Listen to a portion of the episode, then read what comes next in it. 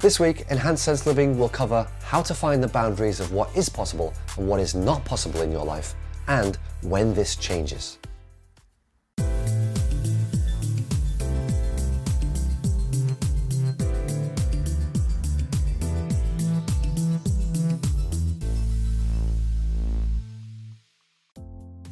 We all try to fill our lives with as many good things and good experiences as we can, and we all have varying degrees of success at doing this.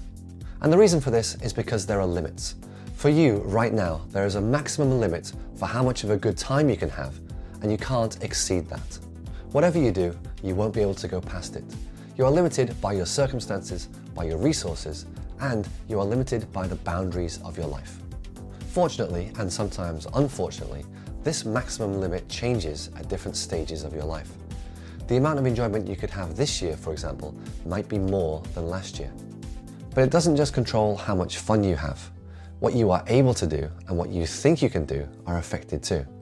Your whole freedom to live your life how you want to rests inside these limitations. So, why do you have these limits? Why do you feel like you can't do something or that there's something you're not able to do at the moment? Well, the answer is that these limits to your life give you something very important. They give you a finite space to grow out of. And it's a space where you have to tick all the boxes. The time spent in this space is a key factor too. You need time to really know the situations you're repeating and feel confident with the challenges you're facing in this part of your life. And once you've outgrown this space, you can move on to the next area with new boundaries. And new boundaries means new limits, because what you can do at this point in your life isn't the same as at other times in your life. So let's look at when it changes. Your life is made up of pieces of time, and when one piece ends, another begins. But each period is not the same, and when we enter a new one, it's like the rules have slightly shifted. In a previous period, you may not have been able to do something, or even had the feeling that it was possible and now suddenly it is available to you or it feels easy to do it.